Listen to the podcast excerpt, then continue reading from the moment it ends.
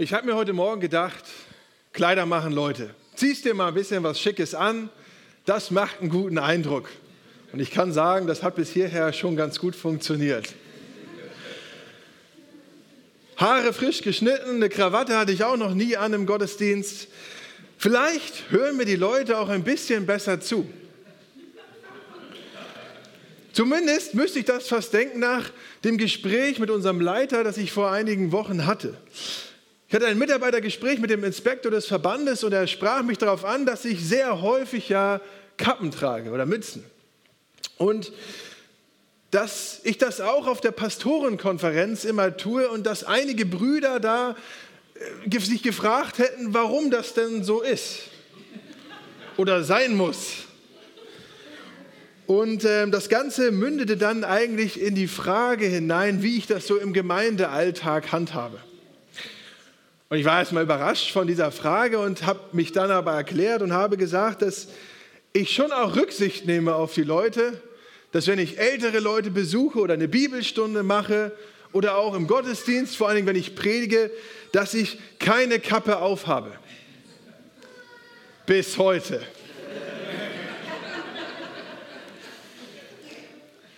Und ich weiß jetzt nicht, was das mit dir macht ob der ein oder andere mir jetzt nicht mehr zuhören kann, weil das irgendwie das Bild ja auch irgendwie stört.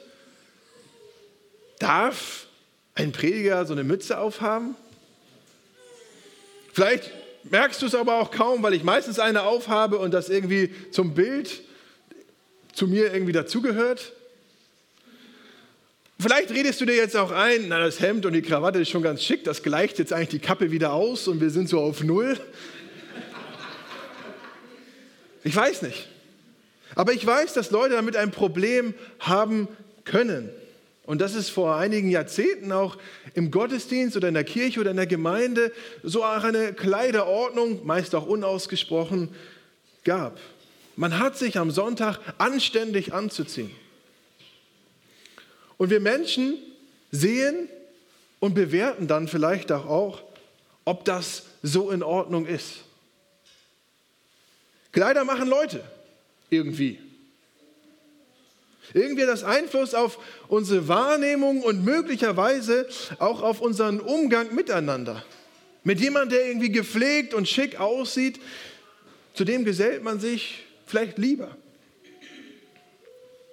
Aber keiner von euch weiß, was ich drunter trage.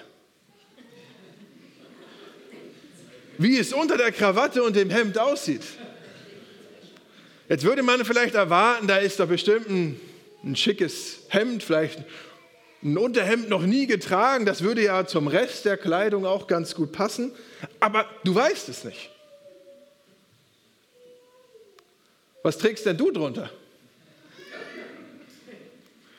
Vielleicht eine ungewöhnliche Frage für den Gottesdienst, aber Gott schaut drunter im übertragenen Sinne. Und das ist auch der Bibeltext, der heute der Predigt zugrunde liegt. Und das ist Jesaja 1 ab Vers 10. Und ich lese uns die ersten fünf Verse. Hört, was der Herr zu sagen hat, ihr Machthaber von Sodom. Gebt Acht auf die Weisung unseres Gottes, ihr Leute von Gomorra. Was soll ich mit euren vielen Schlachtopfern, spricht der Herr. Ich habe es satt, dass ihr mir Widder als Brandopfer darbringt. Das Fett von gemästeten Kälbern widert mich an. Ich will kein Blut von Stieren, Lämmern oder Böcken. Ja, ihr kommt, um vor mir zu erscheinen. Aber wer hat denn von euch verlangt, dabei die Höfe in meinem Tempel zu zertrampeln? Bringt mir nicht länger sinnlose Opfergaben dar. Ich kann den Duft eures Weihrauchs nicht mehr riechen. Ihr feiert Neumond und Sabbat und ruft Versammlung aus. Doch ich halte es nicht aus, wenn ihr Unrecht tut und gleichzeitig Gottesdienste feiert. Eure Neumondfeiern und eure Festtage hasse ich zutiefst. Sie sind mir lästig. Ich bin es müde, sie zu ertragen. Wenn ihr im Gebet die Hände zu mir ausstreckt, verschließe ich meine Augen vor euch. Auch wenn ihr noch so viel betet, ich höre es nicht, denn an euren Händen klebt Blut. Soweit der erste Abschnitt. Und mein erster Punkt heißt, das fromme Getue. Unser Leben gibt ein Bild ab. Und das hängt nicht nur an den Kleidern, sondern auch an dem, was wir so tun, wie wir so leben. Und es kann ein Bild sein, das vielleicht sehr ansprechend ist für andere Menschen. Es kann sogar sein, dass wir Dinge tun, um ein gutes Bild zu erzeugen, aber es ist vielleicht nur ein Schein. Man baut einen Schein auf, eine Wahrnehmungstäuschung, um besser dazustehen, als es der Realität entspricht. Und jetzt ganz konkret die Frage an dich, gibt es sowas in deinem Leben? Im Alltag? Gott schaut nämlich, was wir drunter tragen. In unserem Bibeltext geht es um genau das. Nicht um irgendwelche Fragen, sondern um die Beziehung zu Gott. Die Beziehung zu Gott ist von Juda und von Jerusalem vorgetäuscht. Aber Gott sieht es und findet sehr deutliche Worte. Er redet Klartext. Und er fängt in unserem Text schon damit an, dass er sie bezeichnet als ihr Machthaber von Sodom, ihr Leute von Gomorra. Er spricht sie an mit den Namen von Städten, die für Verlorenheit stehen, für Gottesferne, für Götzendienst. Und diese Gottlosigkeit prägte das Leben von den Menschen in Sodom und Gomorra. Und so auch in Jerusalem und Juda. Und Gott sagt, was ihr tut, ich will es nicht. Was ihr tut, ist so falsch. Ich habe genug davon, von eurem frommen Getue. Und unser Text ist dann voll von solchen Aussagen. Vers 11. Was soll ich mit euren vielen Schlachtopfern? Ich habe es satt, es widert mich an, ich will kein Blut, sagt Gott. Es geht um Opfer. Und das irritiert vielleicht zunächst einmal, denn was kann Gott gegen die Opfer haben, die er in so vielen Kapiteln im dritten Buch Mose eigentlich angeordnet hat? Sie waren zentraler Bestandteil eines Gottesdienstes im Alten Testament. Und äußerlich scheint das Opfer ja auch irgendwie in Ordnung zu sein. Gott hatte es ihnen geboten und sie führen es aus. Und wir lesen jetzt auch nicht einen Satz, dass das praktische Vorgehen irgendwie verkehrt gewesen wäre. Sie opfern keine falschen Tiere oder Tiere, die irgendwie fehlerhaft gewesen wären. Sie scheinen nicht irgendwelche Schritte übersprungen zu haben in dem Opferungsprozess. Sie sind auch nicht geizig, sie bringen viele. Aber Gott sagt, ich will eure Opfer nicht. Und dann geht es weiter, Vers 12. Ja, ihr kommt, um vor mir zu sein. Auch da eigentlich müsste man irritiert reagieren. Ja, was ist denn falsch daran? Der Tempel ist doch der Ort, wo Gott gegenwärtig ist. Das ist doch der Ort, an dem die Israeliten ihren Gottesdienst feiern, Opfer bringen. Vers 12 weiter. Wer verlangt von euch, die Höfe des Tempels zu zertrampeln? Und auf die Frage müsste man doch einfach antworten, Gott, du bist derjenige, der das fordert. Dreimal im Jahr sollen alle Israeliten in den Tempel kommen. Das steht 5. Mose 16, 16. Man hat fast ein bisschen den Eindruck, als spielt der Prophet verkehrte Welt mit seinen Zuhörern. Statt dass Gott sich über die Teilnahme am Gottesdienst freut und an den Opfern, beschwert er sich über die Unordnung und den Schmutz im Eingang vom Tempel. Und es ist noch nicht Schluss mit den Anklagepunkten. Vers 14. Eure Festtage hasse ich zutiefst. Es geht um die Feiertage. Es sind ganz reguläre Feiertage, die Gott selbst eingesetzt hat der Sabbat. Und wieder kann man irritiert fragen, sollen wir nicht feiern? Und in einer unglaublichen Schärfe geht Gott gegen diese, all diese frommen Aktivitäten vor. Und es geht weiter, Vers 15. Auch wenn ihr noch so viel betet, ich höre es nicht. Gott hört das Gebet nicht. Sehr klare, sehr deutliche Worte. Stellt euch vor, Gott spricht zu uns als Gemeinde und sagt, hört auf zu beten, hört auf zu spenden und hört auf, den Boden in der AB-Gemeinde mit euren Füßen zu beschmutzen. Hört auf. Das würde doch Fragen hervorbringen, oder? Ruft uns die Bibel nicht genau dazu auf, das zu tun? Wird es nicht auch immer wieder verkündigt, dass es gut ist, in den Gottesdienst zu kommen, um Gemeinschaft, Gott anzubeten? Feste zu feiern, um uns an Gott und seinen Weg mit den Menschen auf dieser Erde zu erinnern. Das sind doch Dinge, die Gott fordert und die er auch selber für gut findet. Das Problem scheint tiefer zu liegen. Wenn wir als Familie im Urlaub sind in einem anderen Land oder in einer Stadt, die wir nicht kennen und Hunger haben, dann gehen wir in ein Restaurant, wo schon viele Leute sitzen. Weil das muss ja gut sein. Da, wo sich andere aufhalten, das muss gut sein. Das macht Sinn, wenn man ein Restaurant sucht. Das funktioniert aber nicht, wenn es darum geht, in den Tempel zu kommen oder eine Gemeinde zu suchen. Nur weil im Tempel viel los ist, viele Menschen Opfer bringen, der Lobpreis super ist, viel gebetet wird, heißt das nicht, dass sie leben, wie es Gott gefällt. Heißt es nicht, dass wir als Gemeinde leben, wie es Gott gefällt. Es ist vielleicht nur frommes Getue. Es ist vielleicht mehr Schein als Sein. Ich bin innerlich anders, als es äußerlich aussieht.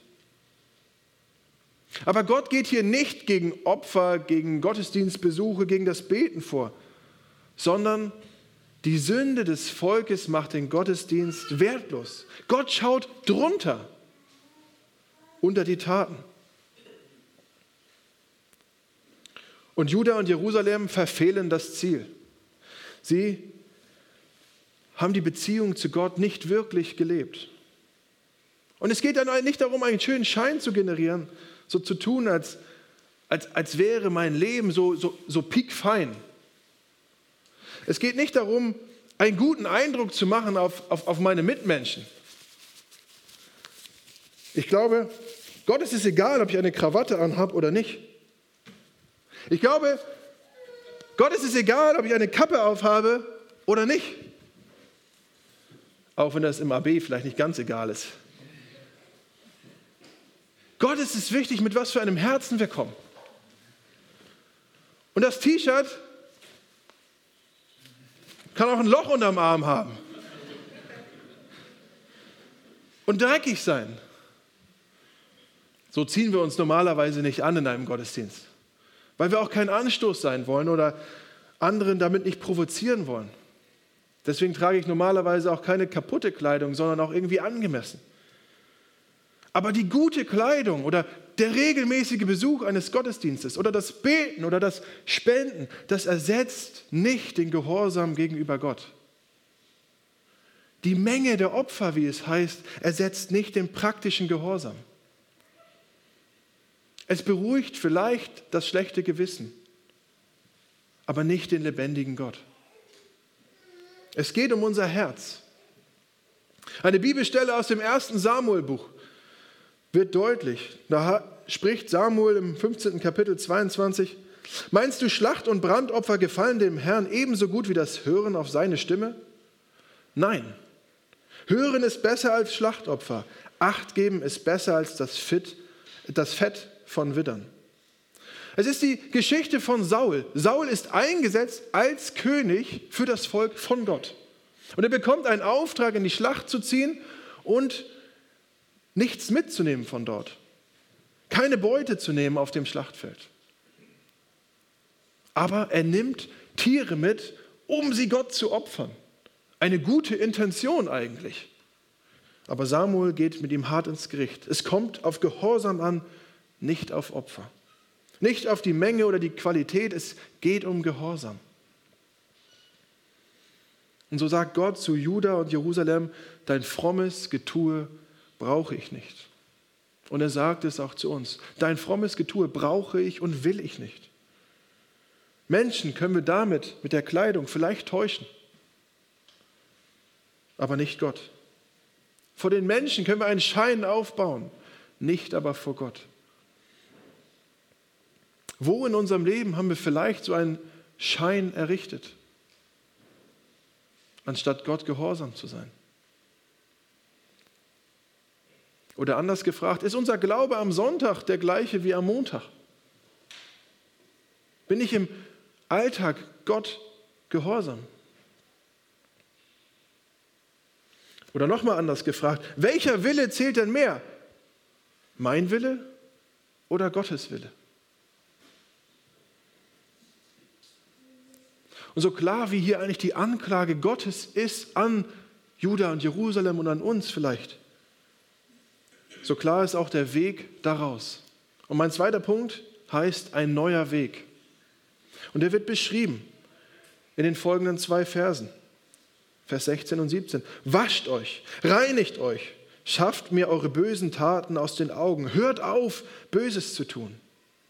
Lernt Gutes zu tun, sucht das Recht, weist den Unterdrücker in die Schranken, verhelft dem Waisenkind zum Recht, zieht für die Witwe vor Gericht.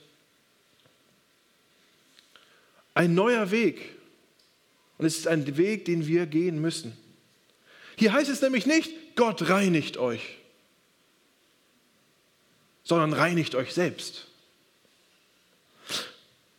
Eine deutliche Anweisung, aber man könnte am liebsten oder man würde am liebsten hier vielleicht wieder einhaken und fragen, Moment, aber ich kann mir doch meine Schuld nicht vergeben. Ist es nicht Gott, ist es nicht Jesus, der für mich und für genau das gestorben ist? Der Mensch selbst kann sich keine Sünden vergeben oder sein Herz ändern. Aber was Gott hier meint ist, der Mensch kann vom Bösen ablassen. Er kann das Böse sein lassen, sich dem entziehen. Zum Beispiel, hör auf zu lügen. Du kannst dein Sprechen kontrollieren und Gott sagt, dass es nicht gut für dich ist und für die anderen, für das Miteinander, wenn du lügst. Und auch Halbwahrheiten sind ganze Lügen. Hör auf damit. Tu das Böse weg. Ich war vor einiger Zeit auf einer Freizeit und dort hatten ein paar Jungs etwas Unrechtes getan und wir mussten auf deren Handys gucken, ob sie die Bilder gelöscht hatten, die aufgenommen wurden. Und dazu haben wir in der Bildergalerie der Handys geschaut, was da alles zu sehen ist. Und da waren ein Haufen von Bildern und Videos von nackten Frauen. Und das ist heute ein großes Problem. Und Gott sagt uns, das ist nicht gut für dich. Es ist nicht gut für das Miteinander. Es zerstört Beziehungen und ich will das nicht. Hör auf damit. Lass das Böse. Du sollst nicht stehlen. Wenn dir etwas nicht gehört, dann nimm es dir nicht. Setz Gott an erster Stelle, hab keine anderen Götter neben ihm. Man könnte jetzt viele Gebote aufzählen. Und vielleicht weißt du auch genau, wo der Schuh bei dir drückt. Und Gott dich heute Morgen daran erinnern möchte. Entzieh dich dem Bösen. Lass es sein. Aber Gott ist für uns. Denn auf die Anklage Gottes, und die relativ deutlich war, folgt kein Urteil, sondern er gibt ein Programm zur Umkehr, zur Veränderung, einen neuen Weg. Gott geht es nicht darum, den Sünder zu vernichten, sondern in seiner Liebe möchte er die Sünde vernichten. Und auch die Vernichtung der Sünde in unserem Leben, dafür möchte er eintreten. Durch Gottes Gnade dürfen wir neu anfangen. Aber wir sind aufgefordert, uns zu waschen und uns zu reinigen. Und es wird auch in vielen Gesprächen, die Jesus führt, sehr deutlich. Er begegnet Menschen, die tief gefallen sind, die in der Sünde verstrickt sind. Zum Beispiel die Frau, die beim Ehebruch auf frischer Tat ertappt worden ist. Und er redet mit ihr.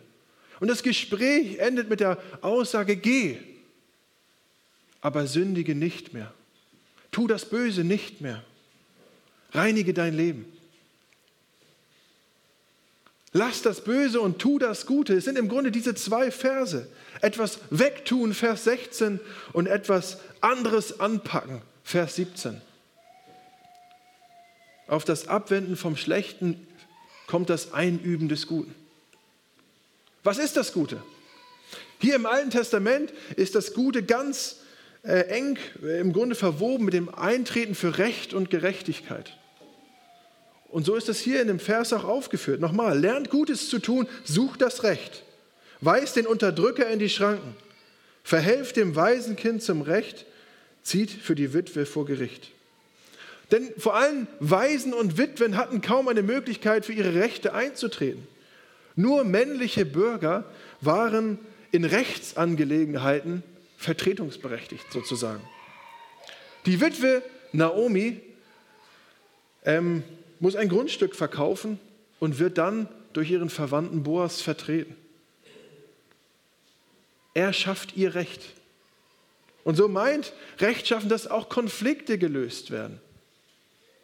Und das geht nur, wenn der Einzelne eben nicht auf sich selbst schaut, sondern für die anderen oder den anderen eintritt. Wir miteinander unterwegs sind. Und so geht es Gott eben nicht darum, gegen Opfer, gegen Gebet, gegen Gottesdienste vorzugehen, sondern es zu verbinden mit dem Einsatz für den Nächsten. Die Gebote Gottes müssen nicht stumpf eingehalten werden und dann ist alles Paletti, sondern verbunden werden müssen sie mit einer Barmherzigkeit, mit einem barmherzigen Leben. Es geht um das Leben zu Gott und zu den Menschen. Das soll zusammenkommen. Und wir lesen das auch in Matthäus 22, 36. Da heißt es, Lehrer, welches Gebot im Gesetz ist das größte? Und Jesus antwortete, du sollst den Herrn, deinen Gott, lieben mit deinem ganzen Herzen, mit deiner ganzen Seele und mit deinem ganzen Denken. Dies ist das größte und wichtigste Gebot. Aber das folgende Gebot ist genauso wichtig. Liebe deinen Mitmenschen wie dich selbst. Diese beiden Gebote fassen alles zusammen, was das Gesetz und die Propheten von den Menschen fordern. So die Verse in Matthäus 22. Es gibt einen Zusammenhang zwischen der Haltung der Menschen zu Gott und zu ihrem Nächsten. Es ist eben mehr Schein, äh, es geht mehr um Sein als Schein. Mehr als schöne Kleidung und ein Bild vorzutäuschen. Aber was bedeutet das konkret? Eine Freundin sagte letztens, in Gottesdiensten hört man immer, dass man Gott lieben soll. Und was, was, was heißt das denn genau? Was soll ich denn genau tun? Gott lieben von ganzem Herzen, von ganzer Seele, mit ganzem Denken. Wenn ich morgens müde bin. Wenn die Nachbarn sich beschweren über Kleinigkeiten. Wenn ich abends müde bin, wenn die Kinder streiten. Gott lieben, wenn ich Rechnungen zahle. Gott lieben, wenn ich verletzt bin. Gott lieben, wenn ich unterwegs bin. Gott lieben im Alltag, von ganzem Herzen, mit ganzer Seele und mit meinem ganzen Denken. Und meinen Mitmenschen, wie mich selbst. In jeder Situation, zu jeder Zeit, an jedem Ort. Das ist Nachfolge. Und das ist ein Gottesdienst letztendlich, um den Jesaja ringt, den er erneuern will. Es soll ein Leben sein, ein Gottesdienst mit Gott, nicht ohne. Und genau das bringt auch Paulus im Römerbrief im Kapitel 12 zum Ausdruck. Da heißt es, ich bitte euch, stellt euer ganzes Leben Gott zur Verfügung. Es soll ein lebendiges und heiliges Opfer sein, das ihm gefällt. Das wäre die vernünftige Art, Gott zu dienen, schreibt er. Luther übersetzt es mit, das wäre euer vernünftiger Gottesdienst. Wir dürfen Gott dienen. Und doch diente er uns zuerst. Und Jesaja zeigt auch das in unserem Text, wie so ein T-Shirt, so ein Leben wieder heil werden kann. Die letzten drei Verse. Kommt, lasst uns miteinander vor Gericht ziehen, spricht der Herr. Auch wenn ihr eure Sünden, auch wenn eure Sünden scharlachrot sind, können sie weiß werden wie Schnee. Und wenn sie purpurrot sind, können sie weiß werden wie Wolle. Wenn ihr nur wollt und auf mich hört, werdet ihr von dem Guten im Land essen. Wenn ihr euch aber weigert und Widerstand leistet, werdet ihr vom Schwert gefressen werden. Das hat der Herr selbst gesagt. Veränderung ist möglich. Wir können neu starten. Und die Farben, die hier angesprochen sind, dieses Rot wie Blut, kann wieder weiß werden wie Schnee. Zurück auf Anfang sozusagen. Schnee ist von Natur aus weiß. Und das ist möglich, weil Jesus am Kreuz unsere Schuld auf sich genommen hat. Er sich geopfert hat für uns. Wir sind befreit.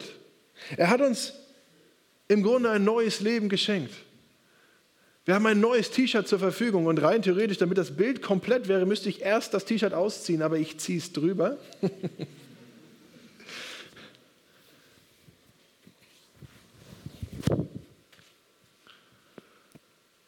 Wir dürfen ein neues Sein anziehen. Ein heiles T-Shirt, ein weißes, ein neues Leben. Und Jesaja schreibt, das ist möglich, wenn ihr wollt und auf mich hört. Vers 19. Umkehr, Umkehr zu Gott, den neuen Weg zu gehen, heißt Buße zu tun, zu erkennen, wo ich fehlerhaft bin. Und das ist ein guter Anfang auf dem neuen Weg. Gehorsam Gott zu folgen ist dann ein weiterer guter Schritt in die Zukunft. Und Jesaja oder die Worte Gottes schließen dann wieder mit einem sehr deutlichen Bild. Essen oder gefressen werden. Die Früchte des Landes essen und genießen, was Gott geschenkt hat. Oder von den erobernden Mächten vernichtet, wenn sie leben wie Sodom und Gomorra. Ein krasses Ende eigentlich. Leben oder sterben. Und das wird einem auch vermittelt, wenn es immer wieder geht um die Diskussion um das Klima, Friday for Future oder ökologischer Fußabdruck. Wir müssen etwas tun, damit die Welt nicht kollabiert. Saisonal und regional einkaufen, öffentliche Verkehrsmittel nutzen, Fahrgemeinschaften bilden, weniger Fleisch essen, Wasser sparen, weniger heizen und was es nicht alles gibt, worüber gesprochen wird. Und wir machen uns Gedanken darüber, dass unser ökologischer Fußabdruck im Grunde kleiner wird, besser wird. Und das ist auch gut. Aber wie viel mehr sollten wir uns auch um unseren geistlichen Fußabdruck kümmern? Der entscheidet eigentlich über noch viel mehr, nämlich über die Ewigkeit. Gott sagt, ich will dein frommes Getue nicht. Aber er sagt, ich will dich trotz deiner Fehler. Ein neuer Weg ist bereit. Zurück zu mir. Reinige dich und übe Barmherzigkeit. Und es geht eben nicht um Äußerlichkeiten, sondern Gott schaut, was wir drunter tragen. Amen. Lasst uns beten.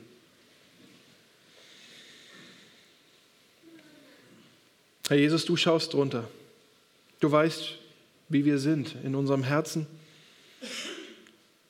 Vor dir können wir nichts verstecken und wir brauchen es auch nicht.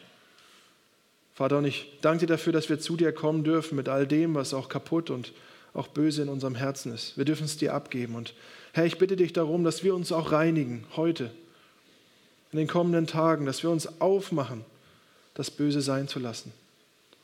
Da dass unser Leben ein Gottesdienst ist, wie er dir gefällt. Danke, dass wir auf diesem Weg nicht alleine sein müssen, sondern dass du diesen Weg bereit hältst für uns. Herr Jesus, und ich bitte dich darum, dass wir uns auch gegenseitig ermahnen dürfen, ja, wo, wo Fehler sind, was anzupacken ist. Danke dafür, dass du auf diesem Weg mitkommst. Amen.